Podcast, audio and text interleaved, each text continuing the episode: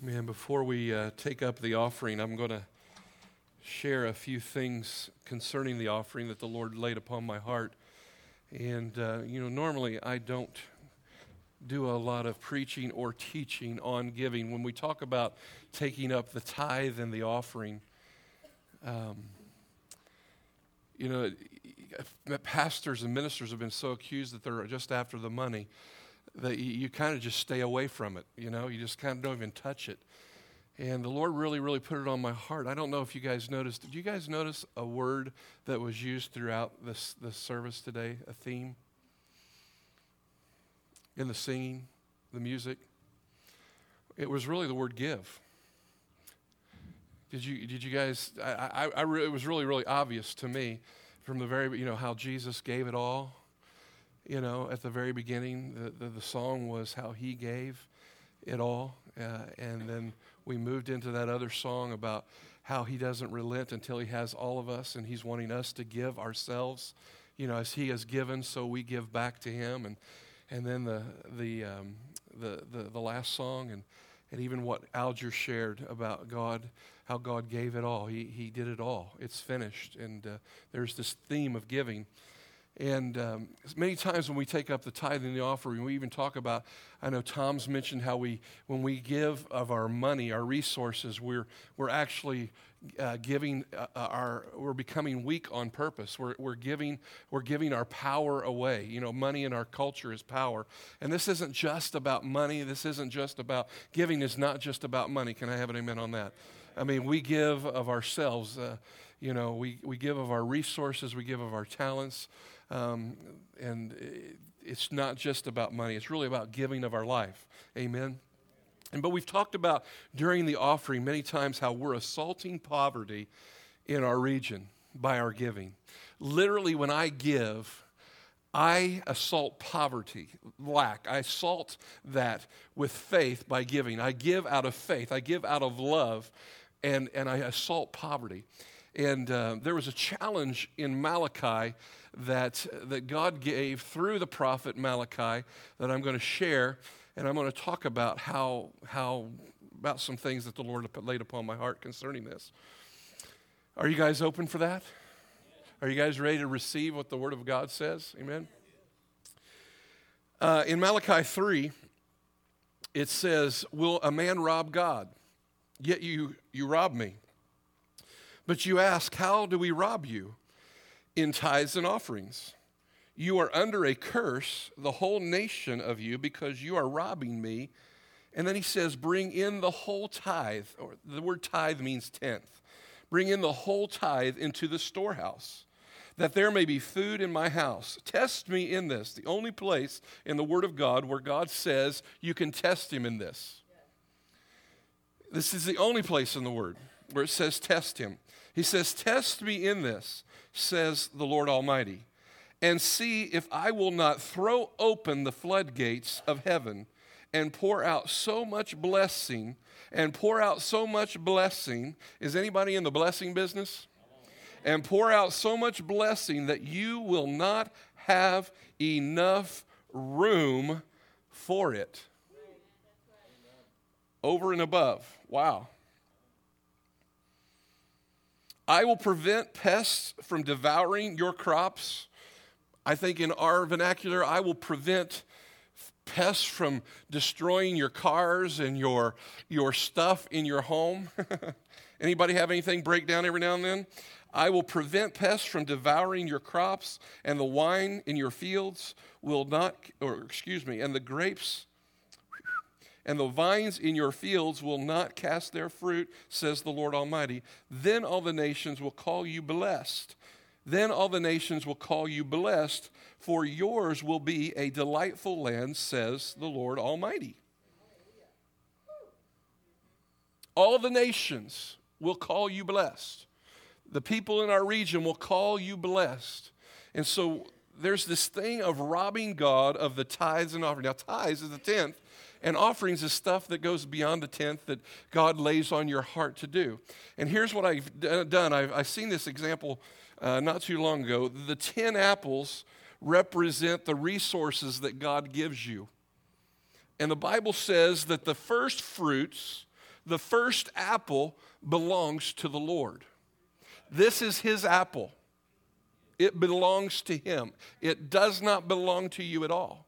And he says, Bring this apple to the storehouse that there might be food, that there might be needs met in the body of Christ, that there may be needs met. Bring that and offer it unto the Lord. That's his.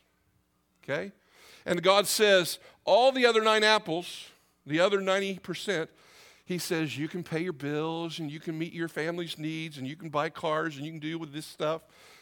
And matter of fact, he then says, maybe give an offering from that other 90%, that you might give an offering to others in need or to some special Honduras fund or whatever. You know, we're, we're, we're in the Christmas season here. But this one belongs to God. That's His. Actually, if the truth were known, they're all His. He just allows you to use these. So ownership really is His. Everything comes from the Lord, the Bible says. But this is His. But here's what we end up doing is we take this one, this one, this one, this one, and then we sometimes give him this one if there's enough left over. Or what we do is we give him this one down here.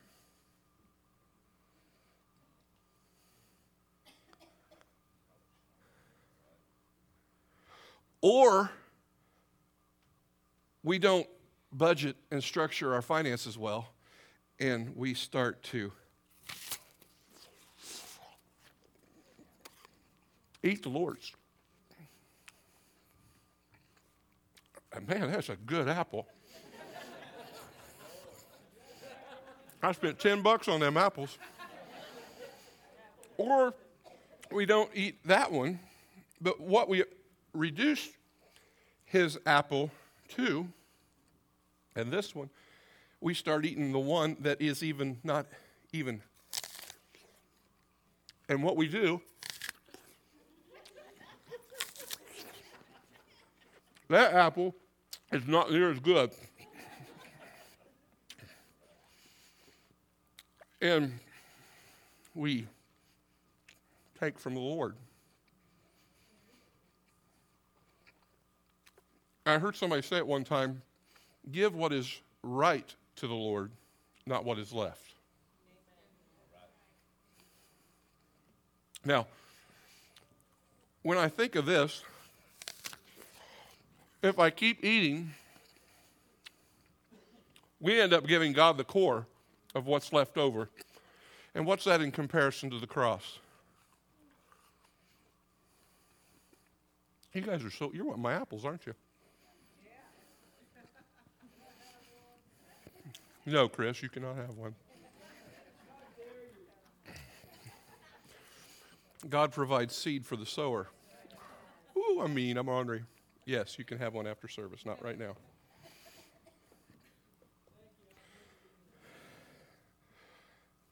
What is the Lord's? When the bills come due, we start eating of the Lord's seed. And the Bible says that he is the one that gives seed for the sower. If you don't have seed and you don't have money, you're probably not a sower. You're probably not you're probably not giving to God what's his.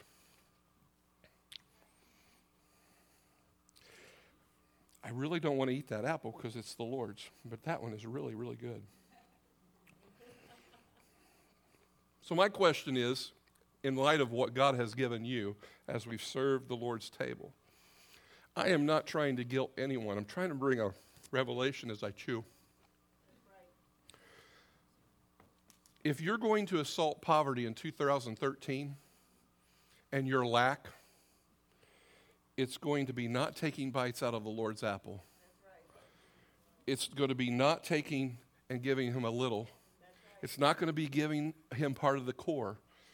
But the Bible says that a tenth belongs to the Lord. About 10 years ago, my wife and I inherited $10,000.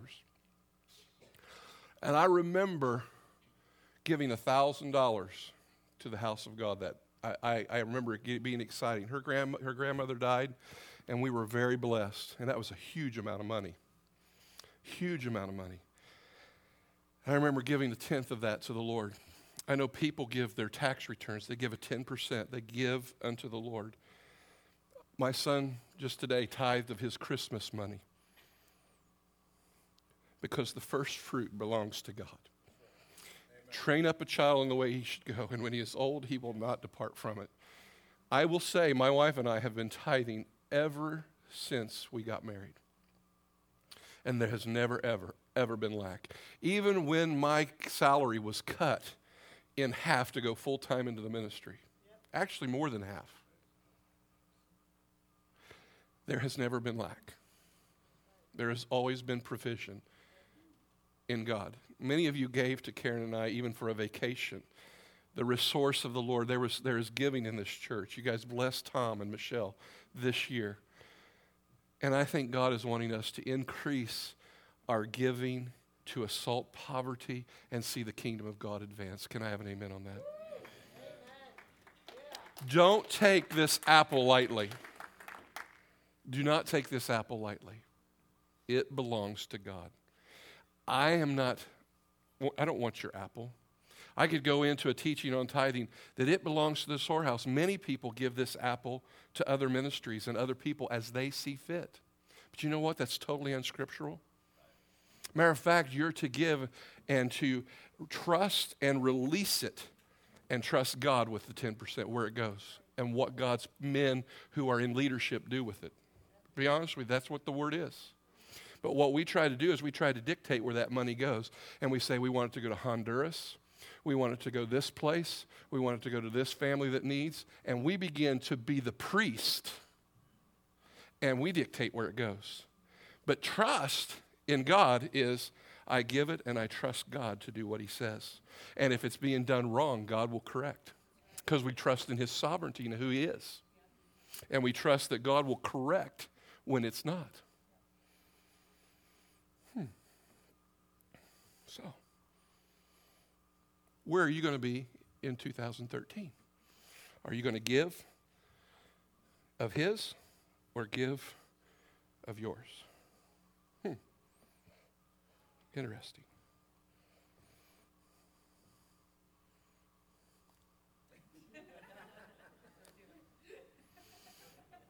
Anybody tempted to do that all the time? I'm tempted to do it.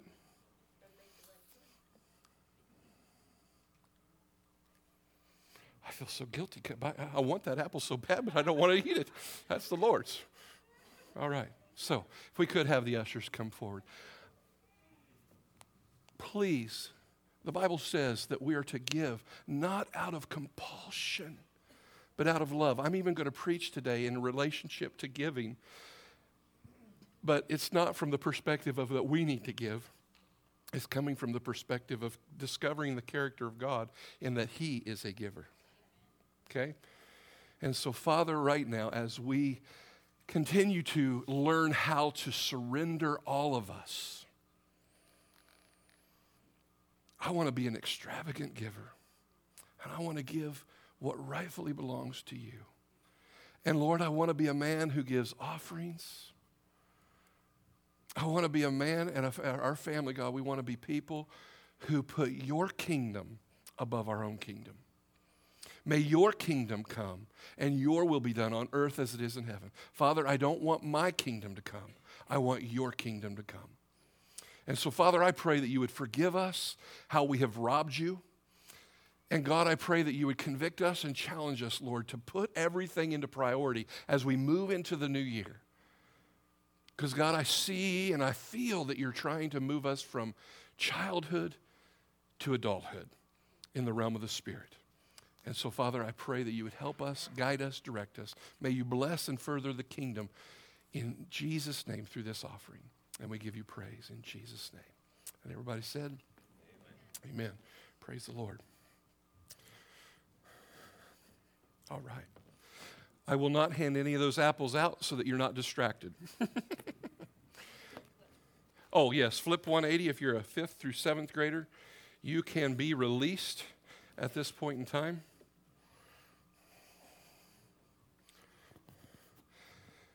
You guys didn't get quiet on me because you got convicted, did you?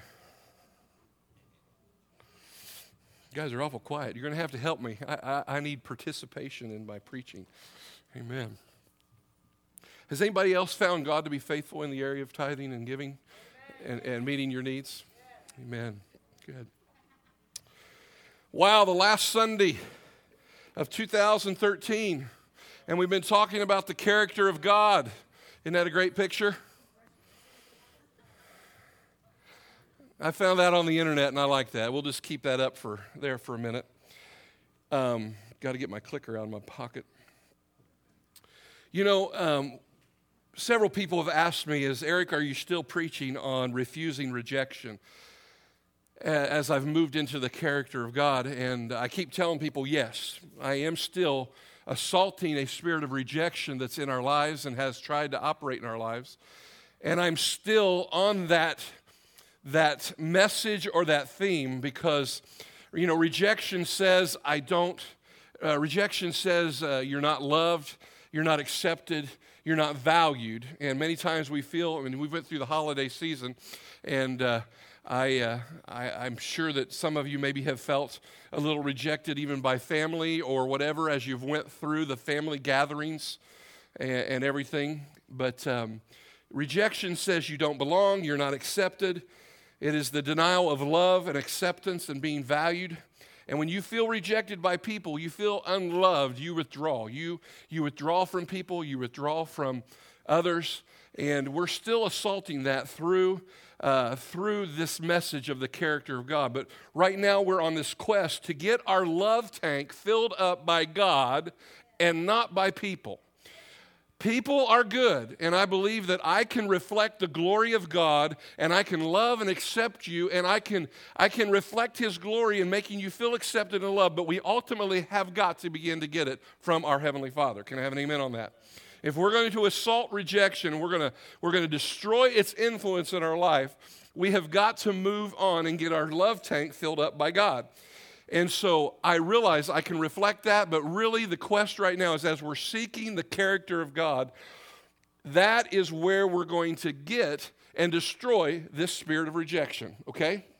And so ultimately, that is how a spirit of rejection is, is, is, de, is I wanted to say dejected, is, is destroyed or defeated in your life. We, we read several weeks ago out of Ephesians 3 uh, 3 9, and, excuse me, Colossians 9, and um, gosh, I'm getting my thoughts messed up. Colossians 3 9 and 10, it says, Don't lie to yourself any longer by putting on the old self, but put on the new man that is being renewed in the revelation knowledge of who God is. And so we're on this pursuit of seeking the revelation knowledge of who God is.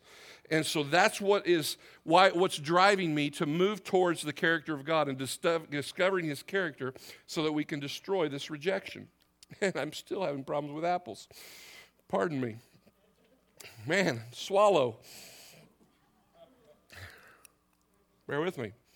But ultimately, a spirit of rejection is defeated when you accept, hear me, guys, a spirit of rejection is ultimately defeated when you accept God's valuation of you rather than man's valuation of you. I'm going to say that again. A spirit of rejection will ultimately be destroyed and defeated in your life when you get a revelation of God's valuation of you rather than man's valuation of you. We see it with teenagers all the time. Teenagers are constantly trying to get their valuation, their value from what other teenagers think. Is that not true? How they do their hair, how they do their makeup, how they do their sports, how they do whatever. They get their, their valuation many times from their peers. Is that true? Well, we're not far from that. We do the same thing as adults. And so when we don't get the acceptance and we don't get the value from people because of what we wear, what we have, or what we do, we get feeling rejected. But we have got to get this thing of what is God's valuation of you? What is He thinking of you, not what is Eric or someone else thinking of you? Amen? And so, if you do not get a revelation of how God feels about you, you will always, everybody say always, If you do not get God's valuation of you, you will always feel rejected by people. If you don't get a revelation of how God feels about you and how he sees you and who he really is, you will always feel rejected. It will just come. It will, it will blow, that wind will blow by you, and you will get rejected. You will feel rejected if you don't get this revelation. So, we've been on this quest to discover the character of God. Many have asked me, again, are we still on it? Yes, we're on it. But I want to go into the character of God. Now, the journey, it's kind of funny this past week. How many were busy? Well, my emails and my texts, my texts, excuse me, can't blame that one on the Apple. They shut off this week when it came to the character of God. I mean, it went silent. Why? Just like me, we were busy. Monday, Christmas Eve, Tuesday, Christmas, Wednesday, dinners, back to work, kids home. Was anybody's life a little crazy this week? Come on, is anybody awake out there? And it's amazing, I didn't get any character of God texts or emails this week. None, zero. Now, that's not to whip you. We're just talking about a real reality because even myself, I'm going to show you a journey that I've been on over the last couple weeks in discovering the character of God. And that right there is a picture that I love of Jesus. I tried to also find the one that that girl made, but I didn't find it. But we're, we're talking about the character of God. And the big question is how are you doing at seeking a revelation of the character of our God so that we can destroy rejection in our lives? How are you doing? Truly. I know there's been many, many distractions. For me this week, even on Thursday, as I went downstairs to study and to pray and seek the Lord on. Uh, his character. I thought I was going to go one direction and I went another direction, but I fell asleep. Rebecca was upstairs watching TV. Abe got home from practice. The, the, Joel and Sasha were gone, and I was supposed to be down there studying, and I'm going, I mean, I couldn't keep my eyes open. That was a distraction.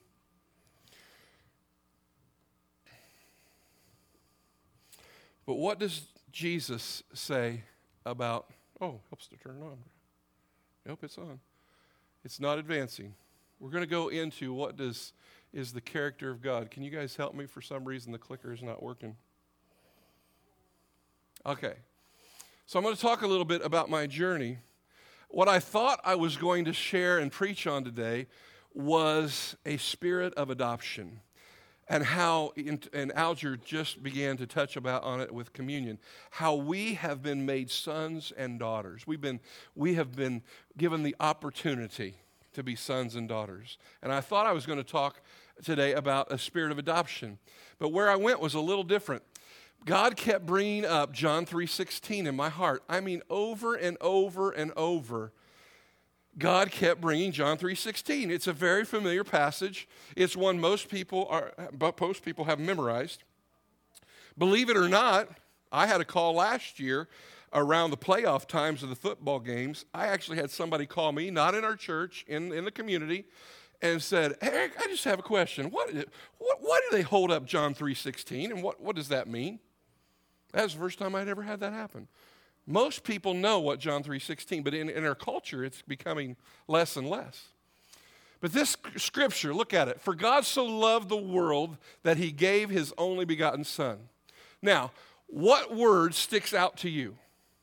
Just anybody. It's going to be different for all of you. Loved. Okay? Anybody else? Gave.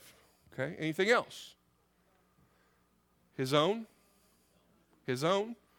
Anything else? Only, I mean? Okay. Well, typically for me, I've probably dwelled right there about his love, but that word gave kept just sticking out to me. It has for the last couple weeks. I've talked to several people about it. And it's like, Lord, what is it that you want me to know about gave? Because that sounds so simple. Now, what I'm going to do today is I'm going to take you a little bit on my journey because I'm really, not only am I wanting to preach about gave or giving, but I'm also wanting to show you one way, not the only way, everybody say one way, one way of how we are to discover the character of God and how I do it and what I do in my personal time at home, I'm going to take you on a journey of kind of a step by step process in this message, if you don't mind. Because what I've found as I've been talking to people over the character of God, most people don't know how to study the Bible and they don't know how to, to get light bulbs to come on. They think just reading the Bible as a novel that, man, something should come on. That's not the way it works for me. I'm going to show you how it works for me.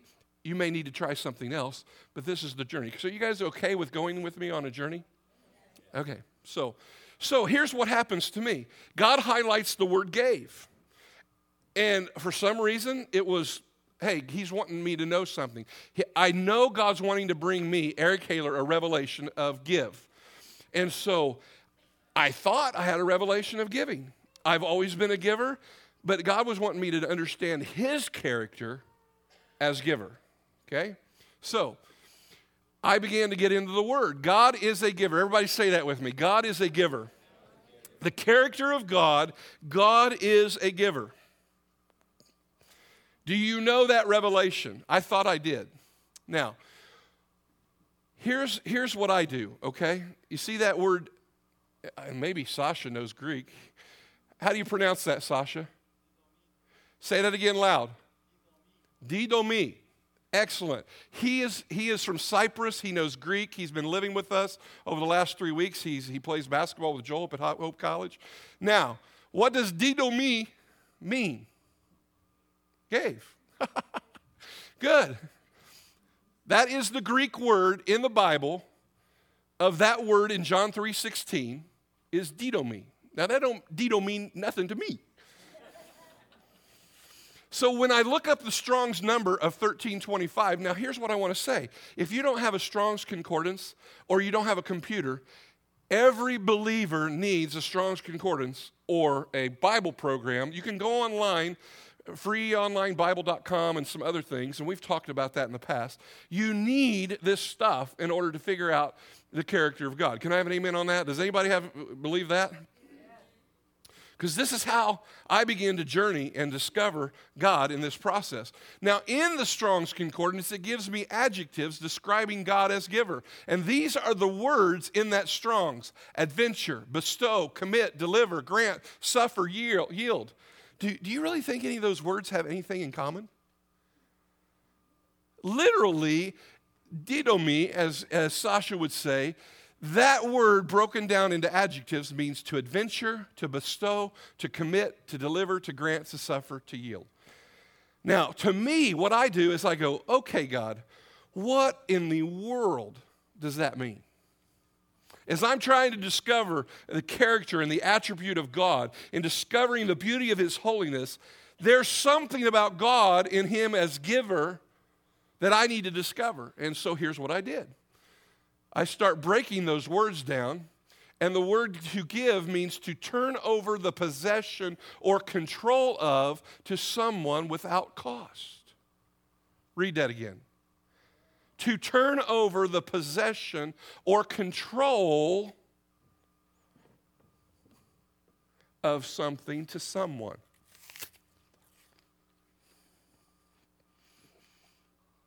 We give up our control of our money do we not?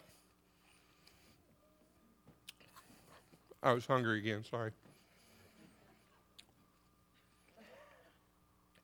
The word give means to turn over the possession. God turned over his son to us and for us at no cost to us. Think about that. Does that do anything for anybody? It did something for me. God turned over his son to us and for us at no cost to us. The cost was on his side. I'm going to stop right there. You need to think about that for a while. He gave the gift of His Son to you at no cost. God gave, everybody say, God gave His Son to me at no cost.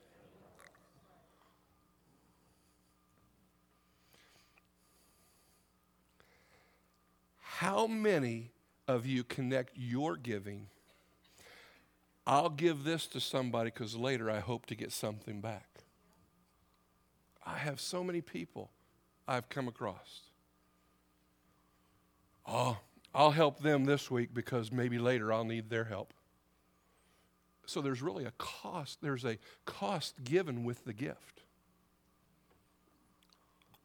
To turn over the possession or control of to someone without cost. God began to stir my heart. So that was the first one. As I began to meditate on that thought that God gave his son to me and for me at no cost, it was free. It wasn't free to him, was it? The second word, adventure. You're going to see where I'm going with this. Adventure, if you look up the word adventure, it's an exciting and dangerous undertaking, often of a romantic nature. God gave his son an adventure, an exciting and dangerous undertaking with a romantic connotation. He lived dangerously with his giving. Matter of fact, he gave his very life on a romantic adventure for you. Does that mean anything to anybody? God so loved the world that he gave his only begotten Son. He took an exciting and dangerous adventure with a romantic interest in you. God so loved, he had a romantic interest in you, and he was willing to take an adventure and a dangerous adventure to lay his life down for love, for relationship.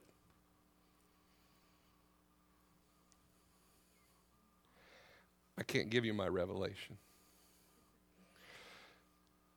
But that makes me want to shout that he's seen it as an adventure, he's seen it as a love quest. He's seen it as I'm willing to give dangerously for my romantic interest of my children, wanting them. Father, would you download revelation in our hearts? That you had a romantic interest in me. that may sound corny to you, but I'm telling you, God loves extravagantly and he gives extravagantly.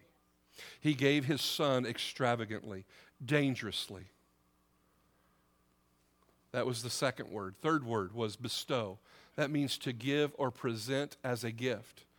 The word commit means to give in charge or trust to another, to hand over to someone for a purpose.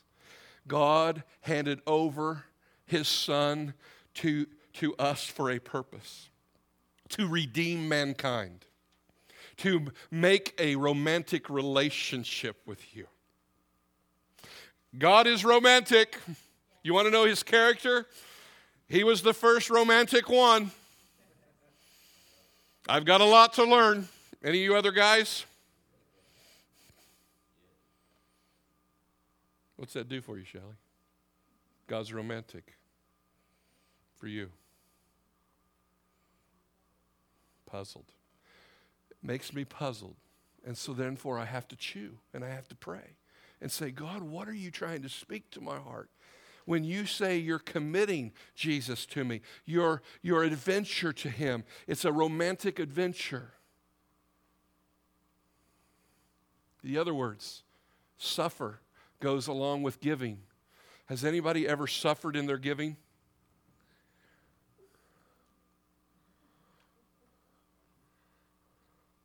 To undergo something painful, unpleasant, grief, or loss for who? In the word didomi? In the Greek word, did I say it right? Didomi? Nope, I didn't say it right, Sasha says. I'm not a Greek scholar. Did Jesus undergo suffering?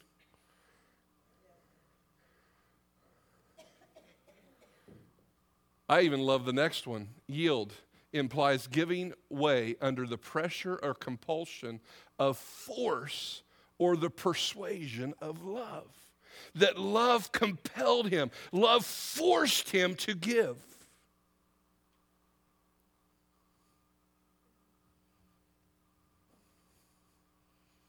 Love persuaded him to yield his life and to give his son that we celebrate the table of today.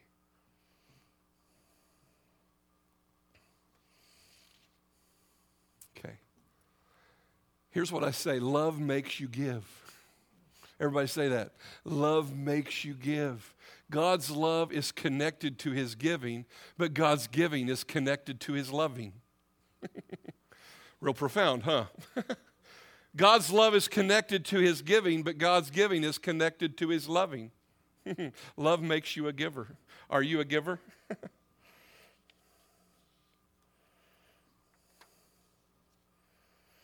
well, here's what I, as I began to meditate on these words, I then began to go to other scriptures about God giving. And you may want to write some of these scriptures down because I'm going to go through them quick. I'm just going to give an abbreviated highlight of what, they, what he gave. But you may want to take these because these are the ones I've been meditating on over the last couple weeks to begin to discover God as giver. Because once I discover God as giver, what then happens? Say that again. I begin to reflect that glory. If I never get a revelation of God as giver, I never become a giver. If I see God as a taker and stingy and a Scrooge, guess what I'll be?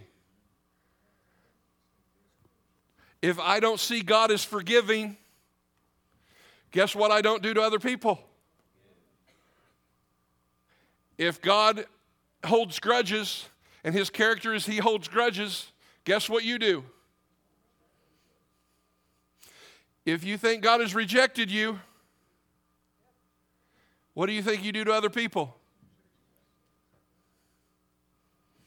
So if I'm going to discover God as giver, and then it becomes I become a giver. Now here's some of the whoops scriptures.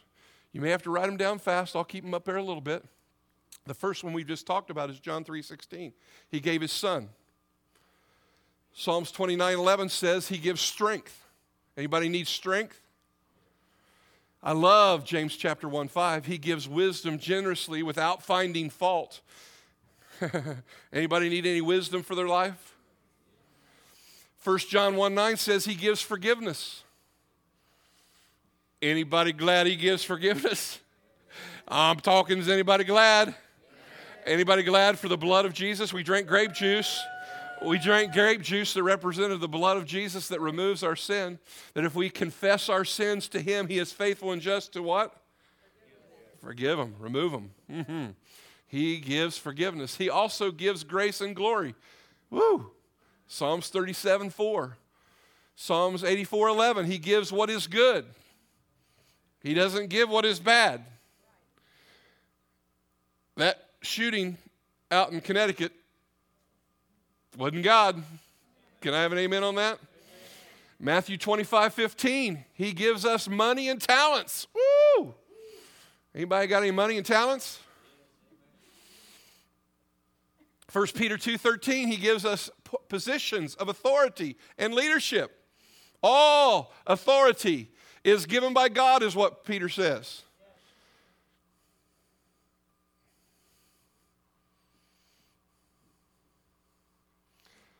How God gives. He gives us daily bread. Mark 6:41.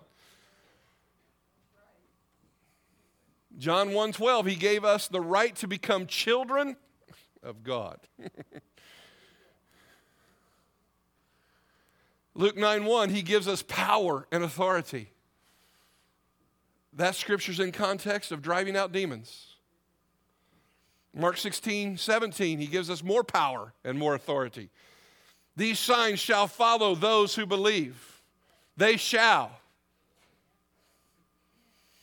Matthew 28 18 is the Great Commission. He gives us commands. He commands you and I to go and make disciples of all nations, baptizing them, teaching them to obey the Lord. He gives us commands. But here's what I want to say how God gives is God gives, can everybody say extravagantly? James 1 17 through 18. I love this passage. Every good and perfect gift is from above. Every good and perfect gift is from above, coming down from the Father of the heavenly lights who does not change like shifting shadows. He chose to give us birth through the word of truth, that we might be a kind of first fruits of all he created. He wants you to be a first fruit. He wants you to be a giver, to be a first fruit of giving. God is a giver. Say it again. He takes pleasure in giving. He is never stingy or a Scrooge. Can I have an amen on that? God is an extravagant giver. giver. Giving is not only something God does, but it is who He is. It is who He is. Now, how do you think that should affect our lives? If I understand, and one of the things even Mike's texted me not too long ago was uh, God is not stressed out. He, he was going from the, the, the, you know, we were talking about the character of God and who God is. He sent me a text and said, God is not, is how he's speaking to me. He said, God is not um, stressed out. And so, what God was speaking to him was if God's not stressed out and that's who he is, then I don't need to be stressed out. When, when chaos comes my way, I do not have to get, have a drama fest. I do not have to get stressed out and allow chaos to uh, surround me in my home. I don't have to have a tizzy fit. Got any drama queens in here? This is for you today. God's not stressed out, and if you want to reflect His glory, you do not have to stress out and have a panic attack. Cool? But the other thing was, is God is not a Scrooge, he said. God is not tight with his money. God is not tight with his giving. God is not a Scrooge. He's a giver. So, how this should affect our lives. Here's what God began to speak to my heart. Knowing that God is a giver should cause us to approach him in confidence.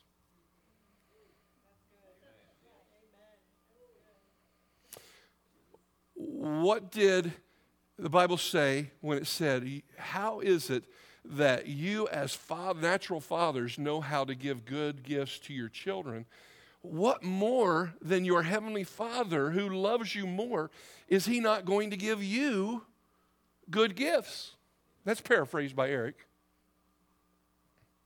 I mean, I know how to give good gifts. Now, I didn't do a good job with Joel this Christmas season, but I do know how to give good gifts. We didn't, we didn't, we didn't quite get what he needed or wanted. He got a lot of food. We thought he liked food. No, just kidding. Just kidding. College students, don't they like food? We didn't, we didn't do as well in getting the right gifts for him this year. Sorry, Joel. He's out of the room now, so that's good. But I know how to give good gifts to my children, don't you guys? How much more than God? But if we know God as giver, we should be able to approach him in confidence. We can be assured that his heart is to give. Even when Paul prayed in Ephesians 1:17, he said, and he prayed, and he said, God, that God would give them a spirit of revelation, wisdom and revelation to know him more. What could be greater for us today than to know God more? To know him as giver, to know that he is giving. That's who he is. So, knowing that God is a giver should cause us to approach Him in confidence. We can be assured that His heart is to give to you. He is not rejecting you. Say, He's not rejecting me.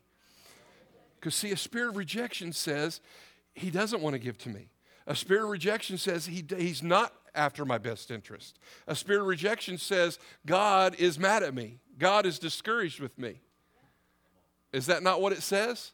But when you see God as He is, and I, I, don't know why God had me share this one first, because I really thought that we've been adopted is, is, is a higher thing that we needed to do, but He kept going to this thing of giving.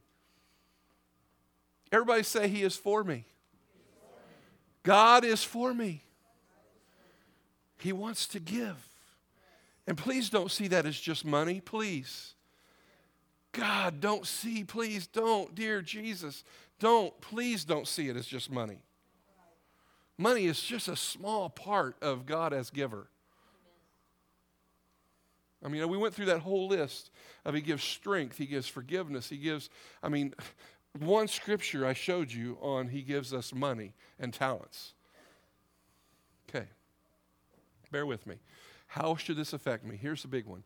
When we get a revelation of God as a giving God, it should make us giving people. And my question to you is right there Are you a giver or a taker? Did anybody see yesterday's paper? Did you see what happened at Subway? Cash mob at Subway. Sandy Morgan has worked in the restaurant business for 15 years, but she's never seen anything like what happened Saturday. For about one hour during the dinner rush, every single customer who used the drive up at Newcastle Subway sandwich shop paid the bill for the person behind him.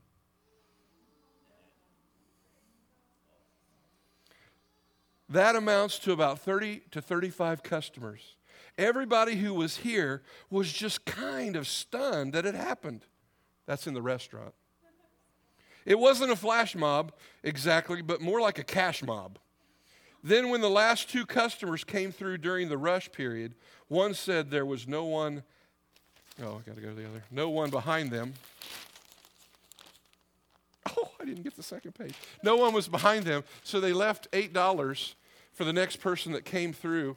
And so then that person, there was nobody after them, so then they left $13 for the last person.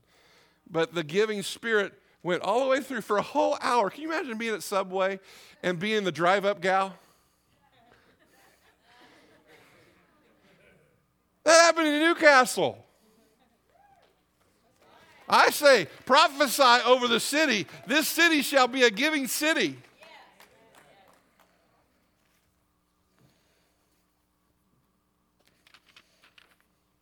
What would church look like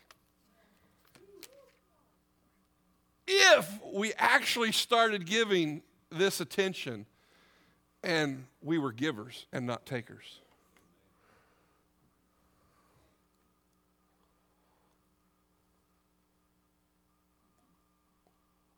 But the, really, the question is if I really get a revelation of who God is and He is a giver, it will change me. Do people experience you as a giver? Are you noted as a giver among your family? Are you a giver at work? Or are you working very hard to get out of work? Do you do everything you can at work to help other people and give of yourself? Or are you trying to get everybody to help you? What about your family over Christmas? Were you a giver? How about are you a giver at church? The national average is that 3% of the body of Christ tithes. And I will say, we're above that, but we ain't very good. I'll be honest with you. Can you imagine, though, the national average is 3% of Christians? Isn't that sad? And we wonder why our nation's going to, you know what, in a handbasket? Give, and it shall be given to you. Pressed down, shaking together, and running over shall be poured into your lap. Now, I realize that that scripture there is in context of forgiving, but it still is a spiritual law. That is a spiritual law of yes, if I give forgiveness, I will receive forgiveness. But it's about giving. It's about as, as I am a giver, it comes back to me. Not because I'm doing it to, for it to come back to you, it's just a spiritual law. And so, as God gave his son away, and he gave control of his son away, and he did this with this adventure, this exciting, this, this dangerous love, and this romantic thing that he did. He ends up getting back sons and daughters. When he gave his son away, he got more. He got all you crazy loons that he really adores. That he really thinks you're the greatest thing since sliced bread, cottage cheese, Chevrolet, and whatever everything else you say. Apple pie and Chevrolet, that's what it is, right? Are you a giver? If you're not, it's probably because you don't have a revelation of how extravagant God is as, his, as a giver. Or you have fear. Maybe a spirit of fear has tormented you, and you have such a fear of lack that that fear of lack keeps you from helping someone else. Or maybe you're just selfish and make it all about you.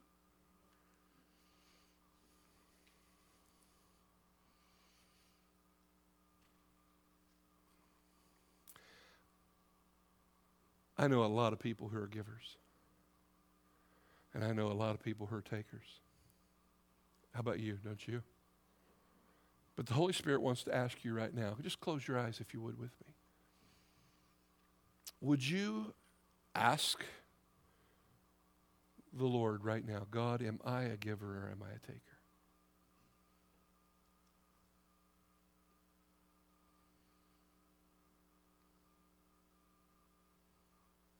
And once you hear that answer,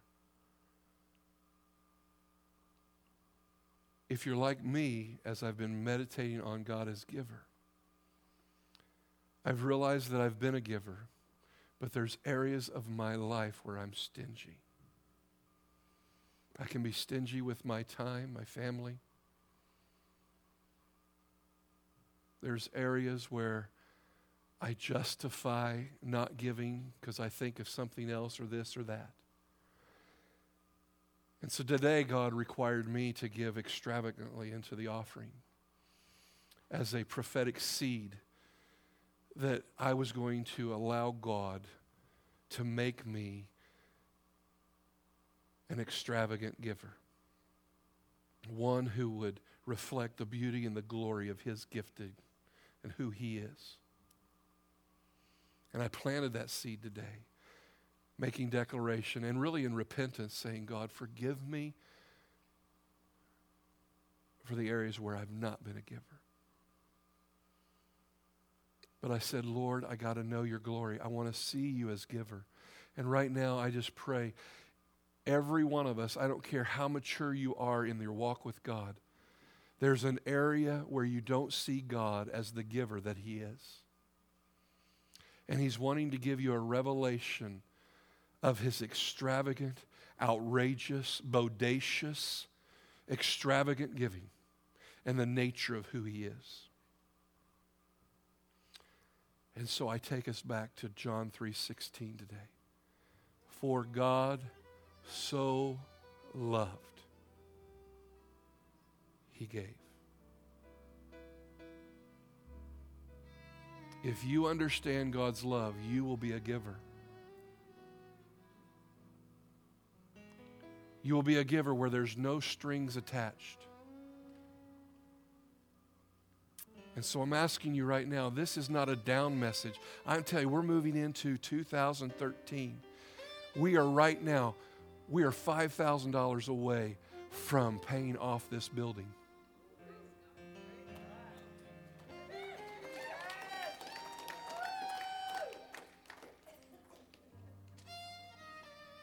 But I believe it's that because God's wanting to make us bigger givers.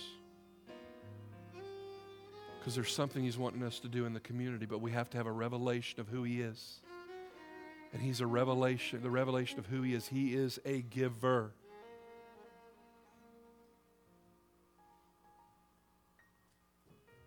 But how is He wanting to change your heart? Would you do inventory right now? Are you stingy? Are you a Scrooge when it comes to helping people? You know, I was convicted about going and helping people shovel out snow. See, we can give of our talents. It doesn't have to be money. I was convicted by the Spirit of God. Who are you going to go help when it comes to shoveling out snow? It can be your money, it can be your stuff, it can be your time. But ultimately, God is wanting you. You are the affection of His heart. You are the one He loves. And He is a giver. And how are you going to reflect that glory? How are you going to reflect that glory? Holy Spirit, deal with our hearts. And oh, Lord, I pray that you would draw us to your side. God, I pray that you would release the spirit of wisdom and revelation that we might know you as giver. That we might meditate on your word, that we might chew and we might get in the word as we've looked at today and meditate and pray and seek your face. Because, God, we want to discover your character of who you really are. In the name of Jesus. In the name of Jesus. Thank you. Lord. So, what is the Lord asking you to do? I really want to take you to a decision today. I really want to take you to a place where you make a decision to do something with this, to plant a seed, to give of yourself today, to make a prophetic statement that, you know what, God, I am going to change this year to become a giver. What's it going to be for you?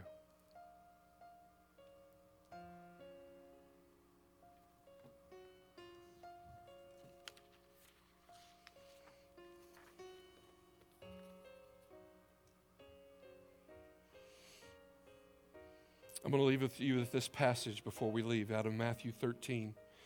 It's verses 45 and 46. And Jesus is speaking, and he says, The kingdom of heaven is like a merchant looking for fine pearls.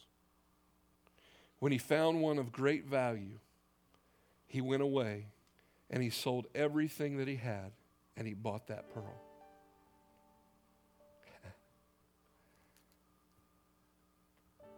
the merchant is God, and you are the pearl. And I'm going to read it again. The merchant is God. You are the pearl. The kingdom of heaven is like a merchant, God. He's looking for a fine pearl.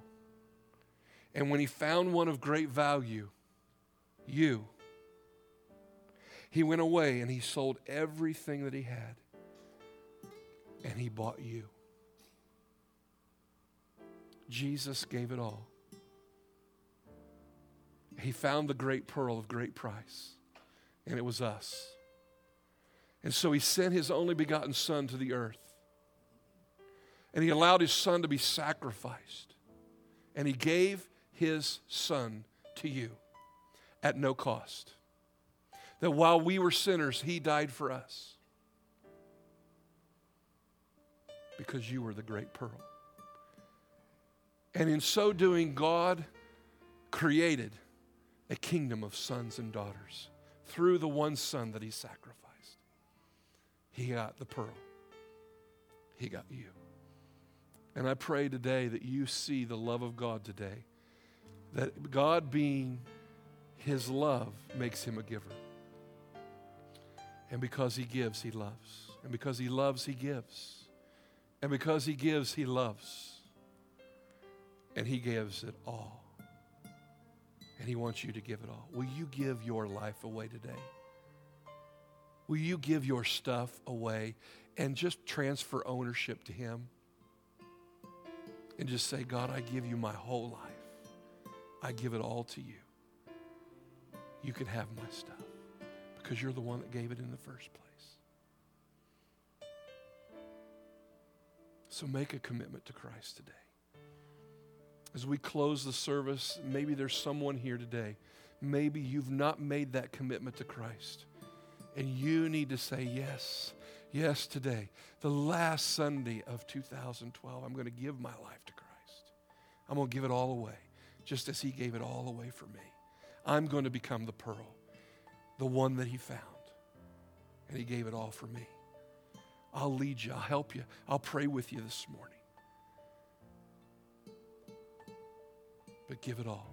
Give your life to Christ, and you will receive more than you'll ever dream or imagine. Father, as we leave today, God, I ask that you would move on our hearts. That God, we would make a decision for you. We would make a decision to become givers.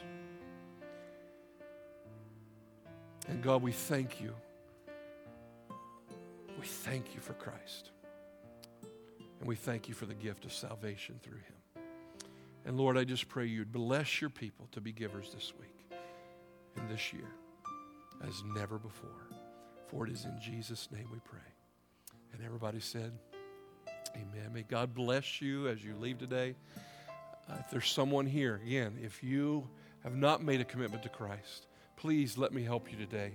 As people leave, you can come up and talk with me. I'll not embarrass you, but we will definitely lead you to the one we've been talking about all day. God bless you guys.